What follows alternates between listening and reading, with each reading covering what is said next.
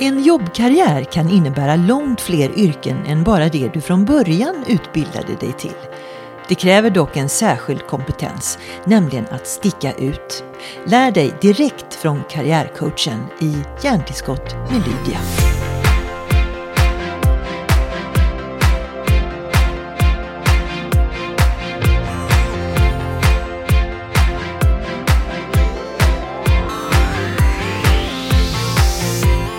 Jag vill börja med att säga att jag är extra glad Charlotte att eh, du sitter här mitt emot mig. För senast vi skulle träffas, då åkte du in på sjukhus, gallblåseinflammation. Ja. Akut sådan. Ja, akut. Hade du inte skött dig eller? Jo, men tydligen var det så att min kropp var redo för att eh, slänga ut den här efter många år. Jag hade inte haft en känning, ingenting. Men jag blev störtsjuk klockan sju en måndag morgon för tre, fyra veckor sedan. Och eh, sen så tog det några dagar och sen så hamnade jag på sjukhus med akut operation. Och sen så fick jag en infektion i buken efter operationen. Så hamnade jag på sjukhus igen. Och så har det varit. Men nu är jag på väg tillbaks. Du ser strålande ut, eh, jag kan inte säga någonting annat. Du har kallat dig för digital nomad, varför då? För att jag är en entreprenör. Jag startade mitt första bolag när jag var 32. Och eh, jag har jobbat på, med många olika saker. Jag är karriärutvecklare och har liksom haft mycket människor som har utbildat sig och coachats genom åren i mitt företag. Men jag kände själv faktiskt, har de senaste åren känt ett stort behov av att få jobba friare, flexiblare. Jag blir själv äldre, jag har ju coachat över 10 000 människor och lyssnat på deras problem och behov av att göra andra saker. Och till sist så handikapp mig. Jag bara kände, jag vill jobba på ett annat sätt och jag vill jobba digitalt. Och jag är ju en person som tillhandahåller mycket kunskap och försöker inspirera. Och jag kände att jag vill också förpacka min kunskap på nya sätt. Och då finns det mycket nya digitala metoder med e-kurser, e-böcker. Där man kan göra sin kunskap tillgänglig för människor på många, många, till, till väldigt många på, på ett väldigt enkelt sätt. Och vi sitter ju faktiskt på ett ställe nu som heter United Spaces som är, finns mitt i centrala Stockholm ovanför eh, TS, eh, centralstationen. Ja. Här vimlar det av personliga varumärken, småföretagare, enmansföretagare och så vidare. Är det det nya svarta? Ja, jag tror det. Jag tror att överhuvudtaget idag så är det så mycket som händer på arbetsmarknaden. Eh, de här fasta jobben, att tryggheten ska ligga i ett fast jobb, så kan det inte vara längre. Tryggheten måste ligga i dig, att du har en bra självinsikt, en bra kompetensinsikt. Och, och jag upplever också att folk har lite kompetensångest och det kanske vi kommer in på. Men eh, jag tror att alla måste vara flexibla idag. Man måste vara inställd på att ja, jag kanske får ett jobb eller jag kanske får uppdrag. Och ju äldre vi blir ju mer flexibla måste vi vara för att fortfarande kunna försörja oss och fortfarande ha någonting roligt och meningsfullt att syssla med. Men trenden är absolut att fler och fler av oss måste kunna sälja oss själva och vara våra egna bästa marknadsförare. Absolut. Sen är det ju faktiskt så att du har ju fått enorm uppmärksamhet för att du, eh, i alla fall media beskriver dig som karriärexpert, eh, LinkedIn-proffs och, och allt det här. Eh, vad är det folk undrar mest över när de träffar dig? Eh, Det är väldigt vanligt. Jag har ju träffat tusentals människor, tiotusentals, hundratusentals människor under alla de här åren jag har hållit på. Men, Men om vi nu? tittar just nu så är det faktiskt så här att det är väldigt många människor som vill göra någonting annat. Och de undrar, eh, kan jag säga upp mig i dessa tider? Vad händer? Jag, sist, eh, jag har jobbat länge på mitt andra jobb. Jag är jävligt, ursäkta jag svär, det ska jag inte göra. Eh, jag, jag är väldigt trött på det här. Jag tror inte jag kommer orka tio år till med det här. Jag skulle vilja göra något annat. Törs jag säga upp mig? Det är också vanligt, jag skulle vilja göra något annat. Men vad är det? Men det här vill jag inte hålla på med. Den är jätteviktig. Sen är det också en viktig fråga som många har. Det är ju hur man ska bygga sina, alltså presentera sig digitalt. Man förstår att det räcker inte bara att ha en CV idag. Man måste finnas på LinkedIn till exempel. Det har ju blivit den eh, plattformen där man är som yrkesverksam. Nio av tio företag eh, använder LinkedIn för rekrytering. Man kollar upp varandra innan möten. Och det här stressar väldigt många människor. Det finns de som inte vill vara i sociala medier. Eh, Det finns de som inte riktigt förstår. Vad då ska jag lyfta fram mig själv och skryta och hålla på. Va? Det är liksom, Ska man det? Ja, tyvärr, eller tyvärr, men så är det idag. Visst måste man ta, ta en, Eh, Eh, man måste ta ett beslut. Men jag tror så här att vi kommer inte undan det här. Allt, precis som allting annat. Rekrytering, ehm, försäljning, allting flyttar in på webben. Och alla har vi ett digitalt, alltså det blir som ett digitalt visitkort. Jag brukar säga att en LinkedIn-profil är som en hitta.se-sida för dig som, för dig som yrkesperson.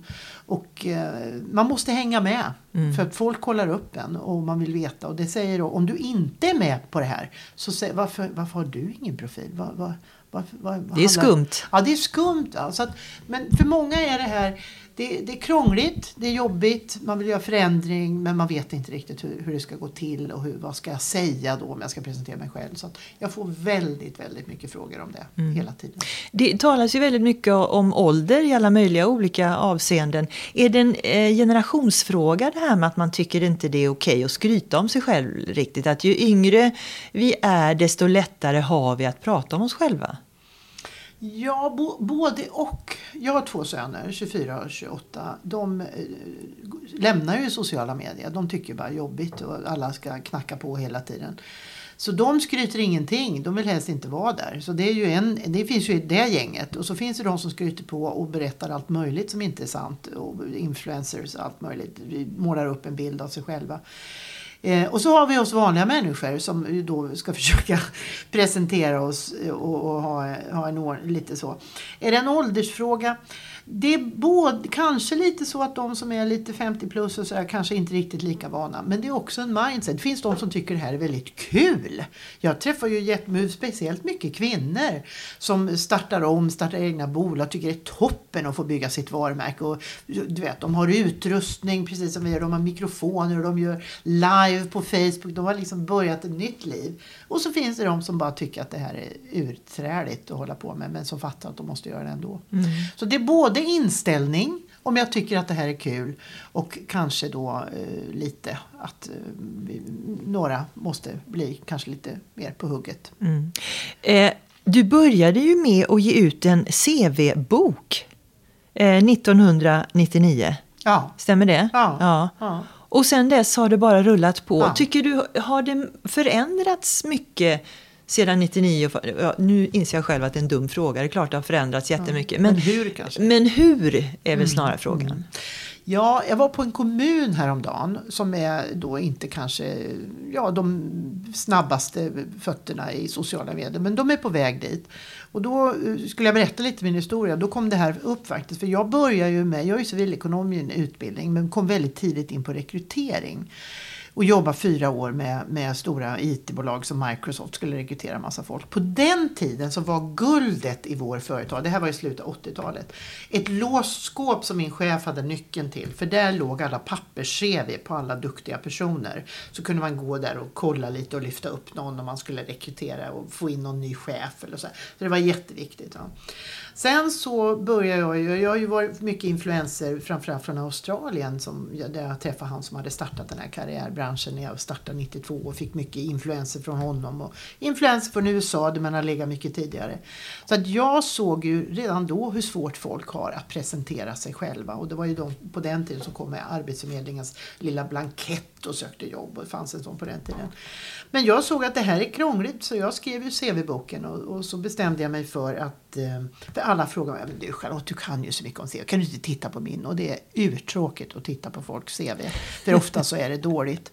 Och då sa jag så här. I dåligt i vilken, vilken ja, bemärkelse? Alltså det, ja, men de, de, de, det är svårt att presentera rätt saker. Mm. Det blir ofta ett faktablad, ungefär som en bruksanvisning från Ikea.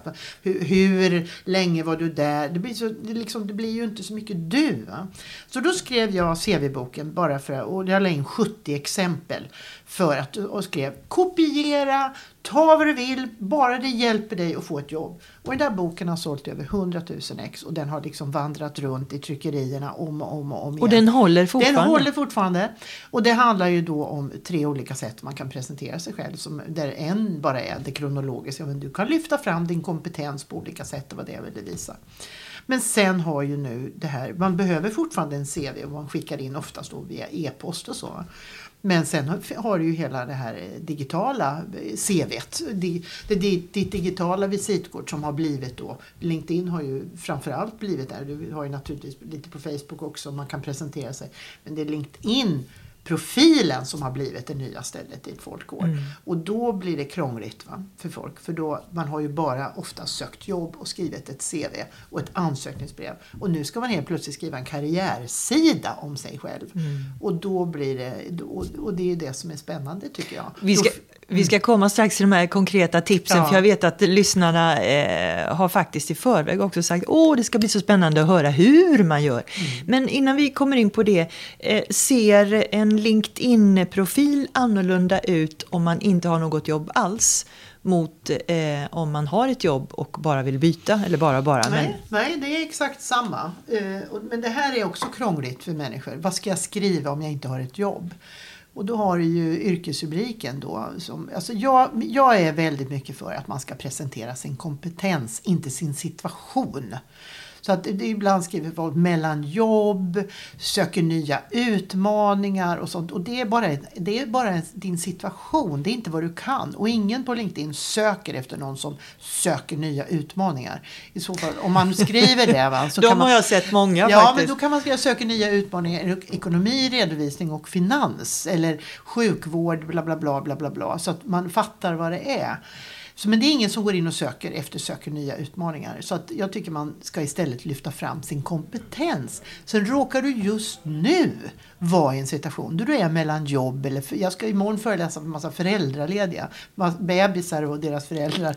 Och de undrar ju också vad ska jag skriva jag är föräldraledig. Men det är ju fact of life. Ibland har vi jobb, ibland har vi inte. Ibland har vi eget företag, ibland är vi föräldralediga. Ibland går vi på kompetensutveckling. Va? Jag har ju en, en klient som har varit kommunalråd i en kommun utanför Stockholm som efter många, många år, 55, tog, eh, skrev in sig på Stockholms universitet. Ja, men det är så här idag. Det, det fluktuerar. Och därför så är det viktigt att man lyfter fram sin kompetens och inte var, vad jag råkar vara i. Ungefär som om jag skulle skriva sjuk under en period. Det är väl ingen Just som nu har jag akut gallblåsinflammation. Jag, nej, utan det handlar om att lyfta fram eh, att varan finns i lager. Varan mm. finns inte, eh, alltså det, det är det det handlar om. Jag är här, jag har mina funktioner, jag har min kompetens, jag är redo hit me liksom med i ditt erbjudande. När vi ändå pratar om vad man inte ska göra, har du några fler så här no-nos som det här är ingen bra idé att marknadsföra eller skriva om eller du göra? Du tänker på LinkedIn-profilen? Ja, ja. ja, Generellt också? Generellt, ja men alltså du, du, de säger det att har du ett foto så får du 36 gånger större möjligheter att bli kontaktad. Eh, och eh, man, det finns några grejer. Man ska se till att man har ett proffsigt foto. Folk har solglasögon, de tar bilder med sin fru, de är på semester. även om det, så att tänka igenom det. Ändra och göra en snygg bakgrundsbild. Se till att man har en bra yrkesrubrik för den följer med en var man än är. Man hamnar i sökningar så att folk direkt kan säga jaha det är en sån, det är det, det är det som är du och din yrkesidentitet. Många skippar sammanfattningen, den här delen som är liksom ungefär som i, man brukar ju med en artikel, du har ett foto, du har en rubrik, du har en ingress och du har en artikel. Sammanfattningen är ju du, en, en kort ingress om liksom, det här är jag som yrkesmänniska, det här är mina intressen, det här är, är mina eh, kvalifikationer, det här är liksom vad som jag brinner för. Så man snabbt får en uppfattning. Och hela LinkedIn handlar om sökord och komma upp i LinkedIns algoritmer. Och jag, jag har ju ett eget exempel på det, hur jag faktiskt då, hur jag kom in på det här överhuvudtaget. Att jag själv blev hittad av en amerikansk journalist på LinkedIn på sökorden CV plus expert och blev publicerad i Wall Street Journal och hela mitt liv vändes upp och ner när jag fick insikten, men herregud, man kan bli hittad om man vet hur man gör. Så sen har jag de senaste åren bara hållit på med att bygga liksom, upp tjänster och, och, hjälpa folk och företag med hur de ska bli hittade mm. istället för att jaga jobb och sådär. Så att sökord måste man ha, man måste tänka igenom och man måste ha ett mål. Varför är jag på LinkedIn? Vad vill jag få ut av det här? Och vem är, jag, vem är min ideala besökare? Mål och målgrupp. Och sen då sökord och lite grann vad är det för story jag ska berätta om mig själv. Mm. Eh, när du ändå var inne eh, på, eh, i andra stater här, både i USA och eh, även i BBC har du ju faktiskt blivit intervjuad. Är det skillnad kult, är det kulturella skillnader mellan hur vi ser på just den här frågan, tycker du? Ja, alltså om du tar USA. Jag tror, eh, Australien är också ett land med väldigt mycket entreprenörer men också väldigt mycket enorma eh, du vet, uppsägningssjok som kommer. Så folk är vana. Folk har två, tre olika jobb för de kan inte lita på att de kommer att bli kvar hos en arbetsgivare. Så där tror jag att man, är, man, man vet att man måste marknadsföra sig på ett annat sätt. Då. Eh, USA där är det ju eh, också mycket gigekonomi. Det är ju jättevanligt idag. Och gigekonomi, kan du förklara ja, det? Ja, det är alltså att det här att man, man paketerar om sig själv. Man har gått från anställning och så hyr man ut sig själv till samma företag. Så man, man, företaget behöver inte tillhandahålla kontor eller sådär utan man, man får ett arvode då som en underkonsult mm. helt enkelt. Ett då. gig som ett snabbt ja, jobb som kan ett man säga. uppdrag. Man får jobb hos företaget fast i form av uppdrag istället. Mm. Och, um, men sen har du andra kulturer. Jag menar Indien, Kina där folk ljuger jättefritt och glatt på sina LinkedIn-profiler och det vet man om. Så Indien, liksom, det här är faktiskt indiska eh, IT-konsulter som har berättat det här för mig. Så, så, att där är det verkligen kutym att man vräker i och säger att man har varit eh, assistent till vd och, och marknadschef och allt möjligt fast alla vet att man inte har det. Så de har jättemycket företag som jobbar med bakgrundskontroller i alla rekryteringar. Va? så att det, det... Förlåt att jag skrattar men, Nej, men det är klart, intressant. innan folk upptäcker det så kan man ju skriva vad som helst naturligtvis. Man kanske till och med har ett jobb innan det verkligen uppdagas. Och då kanske man har visat sina framfötter så mycket ja. så att eh, den nya uppdragsgivaren tycker äh, du får vara kvar mm. Lydia, du är så bra ändå även om du har mm. ljugit lite. Mm. Men jag vet att folk ljuger här också på sina profiler. Och folk, du vet kompisar, men du har väl inte varit försäljningschef där, men okej okay då. Så. Men det, det, är inte så vanligt, men det finns ju de som skarvar. Så att, men det ska man ju inte göra. Det kommer ju fram förr eller senare. Det är ju dåligt. Man ska ju skapa förtroende och tillit. Men det, och det finns, jag har så mycket stories, men vi hinner inte med dem. Men, men det är i alla fall ett axplock vad jag tycker att man ska göra. Och vad man, man inte ska göra alltså. Inga fula bilder, inga semesterbilder, utan nej. proffsiga bilder. Inga konstiga yrkesrubriker. Eh, lägg in en sammanfattning, någon form av ingress. Ja. Och ska se till att du lägger in sökord, se till att du lägger in kompetenser.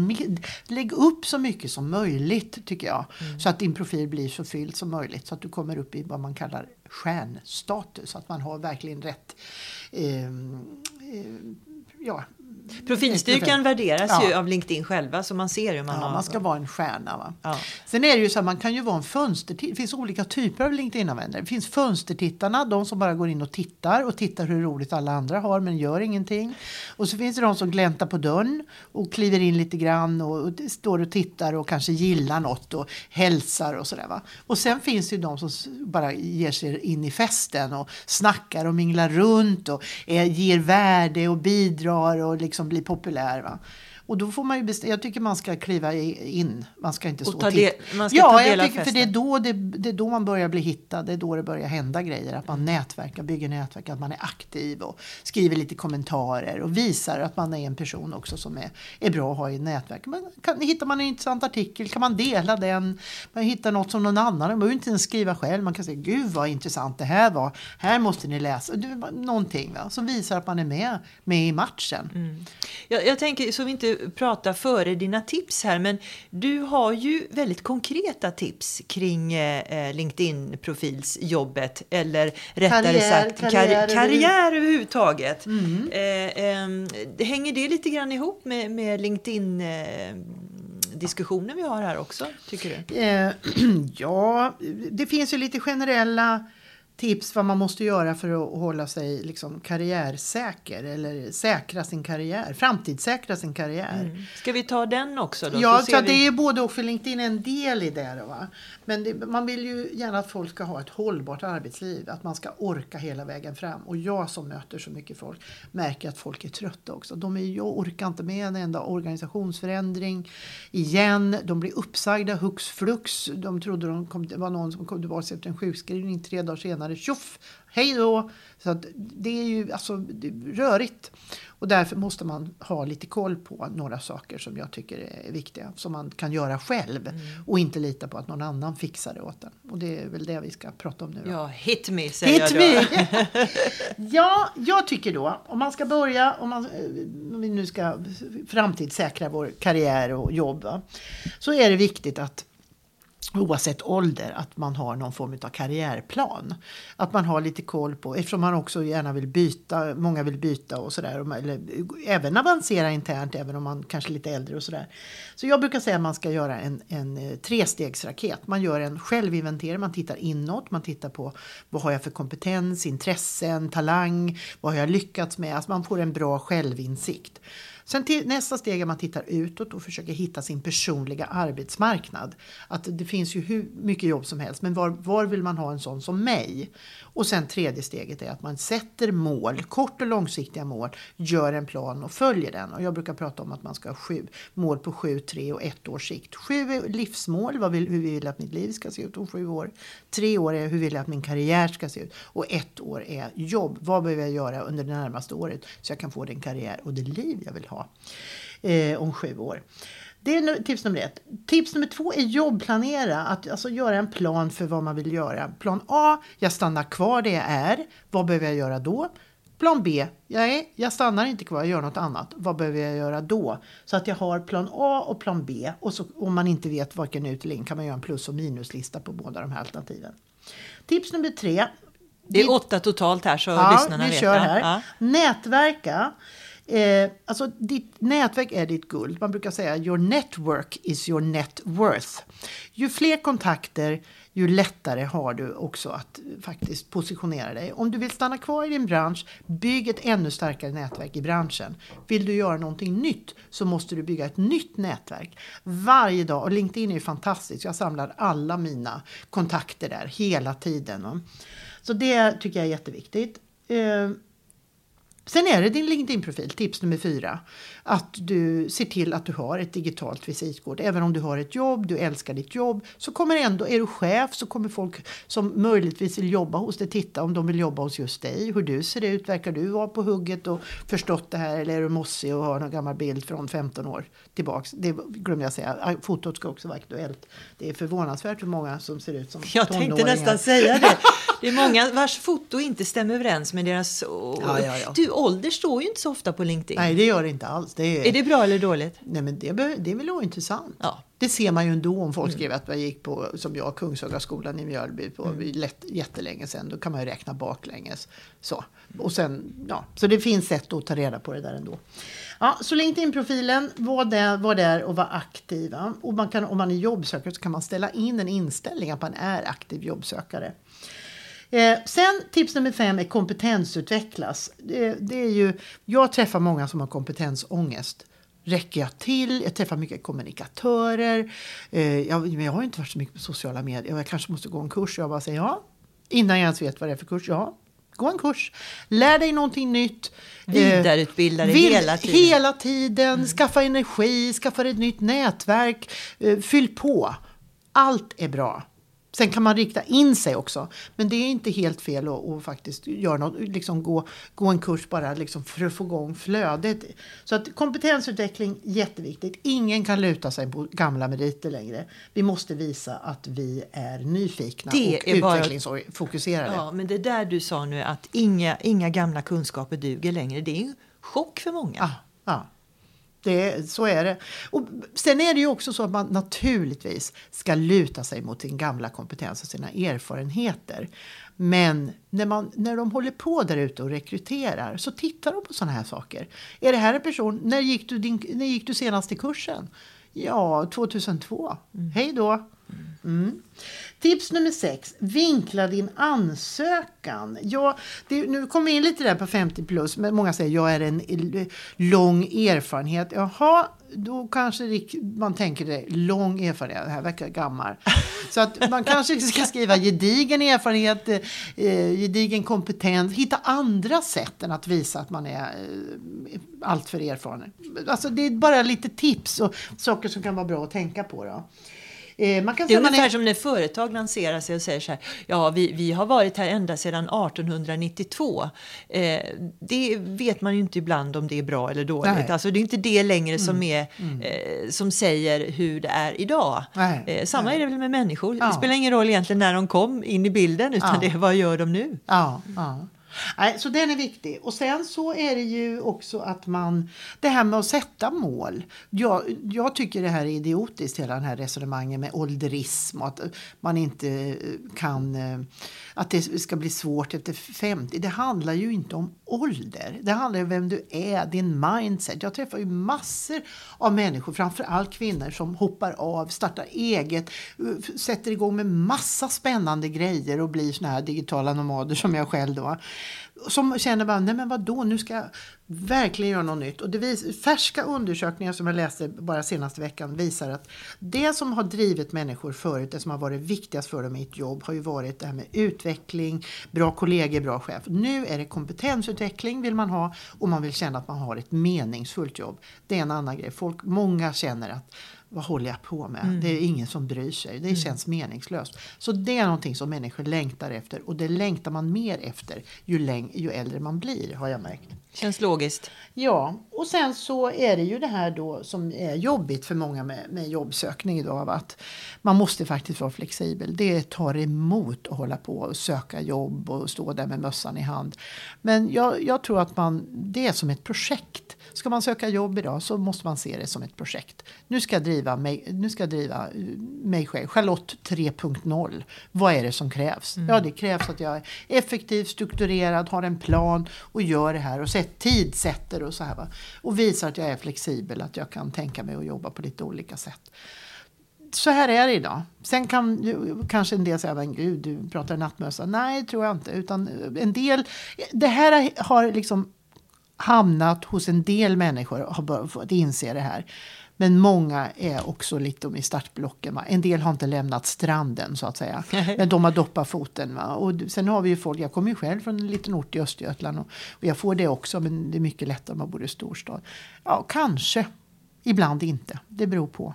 Så att jag tror att ingen av oss eh, kan luta oss tillbaks. Utan det är så. Vi måste vara med i matchen. Men däremot kanske det gör något med oss individer när vi bor i en storstad. För vi ser ju alla andra med, har mm. massa energi och man blir inspirerad också. Mm, mm, kanske mm. är det lite svårare om man bor i en mindre ort när folk är så väldigt olika. Eh, där. Ja, och man håller sig kanske kvar på, på sina jobb längre och sådär också. Så det har jag all förståelse för också.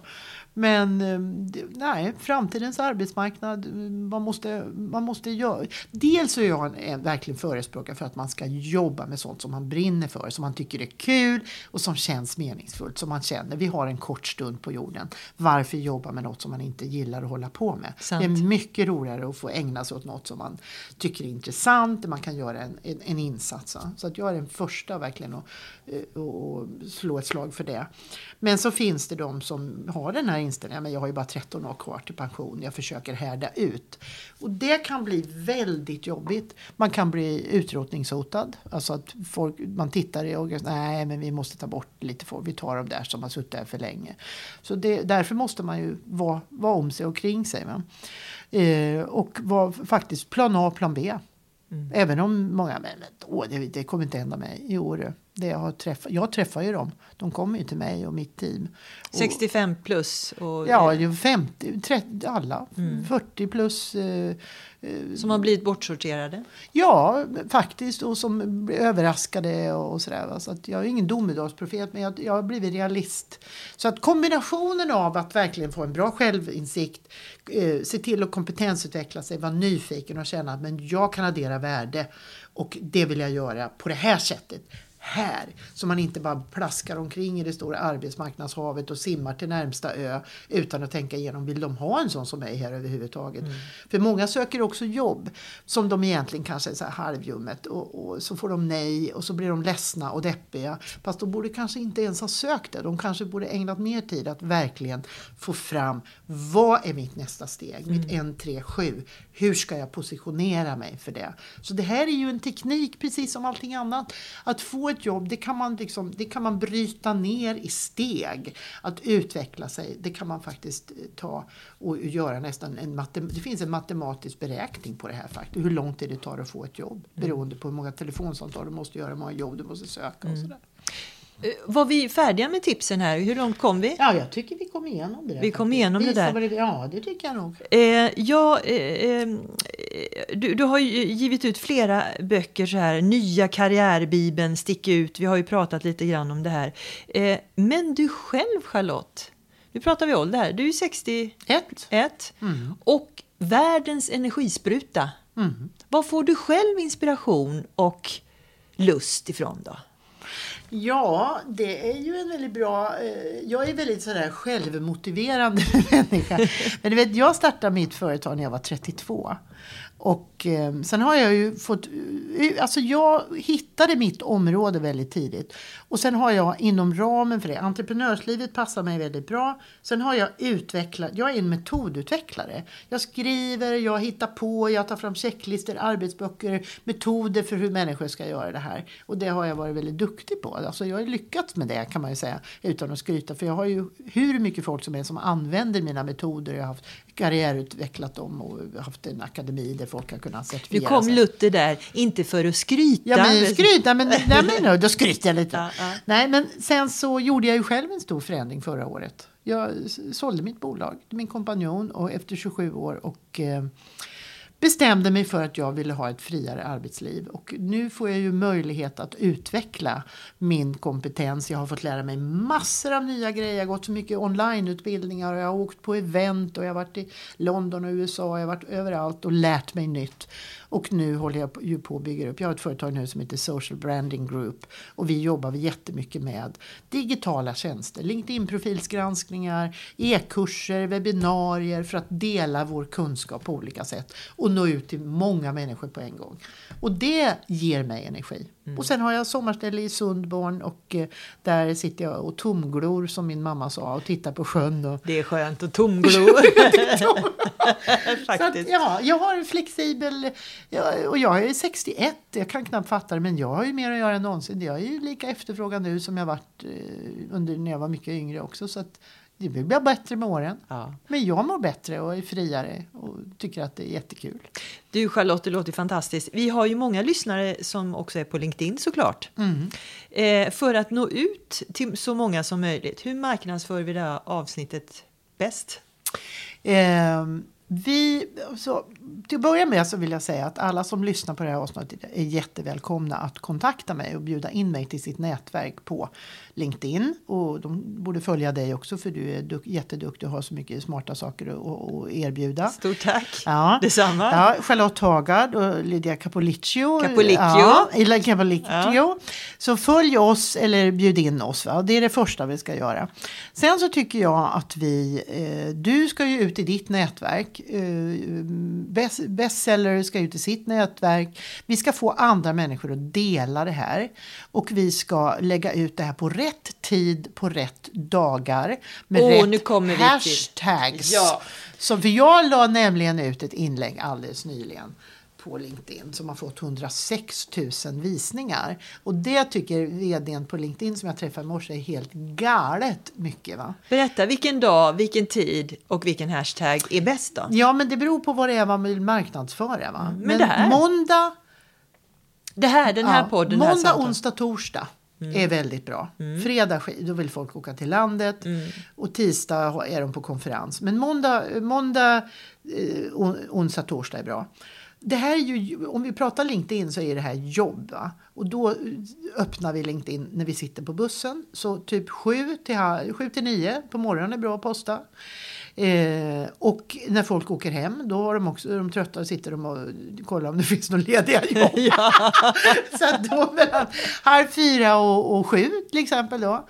Sen kan man ju också göra det tillgängligt för folk. Folk i karriären sitter och bläddrar och håller på lite så här slappjobbar på kvällen. Så då kan man också göra ett litet inlägg. Men att det finns där. Va? Så att det tycker jag är viktigt. Sen är det ju viktigt att för att komma in i algoritmerna då att man har kort, kort, koncist eh, budskap, kanske en fråga som man vill att folk ska interagera på och att du jobbar med hashtags. Så jag tycker vi ska snacka igenom vad vi ska ha för hashtags. Som lite LinkedIn-tips, eh, järn på, eh, alltså karriär, lite sådana där grejer som vi ser. Man kan följa hashtags och då kan man också se vilka hashtags som är populära. Och då ska, ju, du vet, och då ska vi ha de hashtaggen i, i våra inlägg här. Va? Så vi får lite fart på det. Plus att du som lyssnar ska ju naturligtvis dela de här inläggen om du tycker att det här är bra. Och vet du vad, jag tycker det här var jättebra. Eh, men det ska bli spännande nu när vi ska eh, marknadsföra just det här samtalet. Ja. Se vilka hashtaggar du rekommenderar. Ja. Oavsett, stort tack Charlotte eh, och lycka till med allt du företar dig. Tack så mycket, tack för att jag fick komma och eh, pra- prata ut.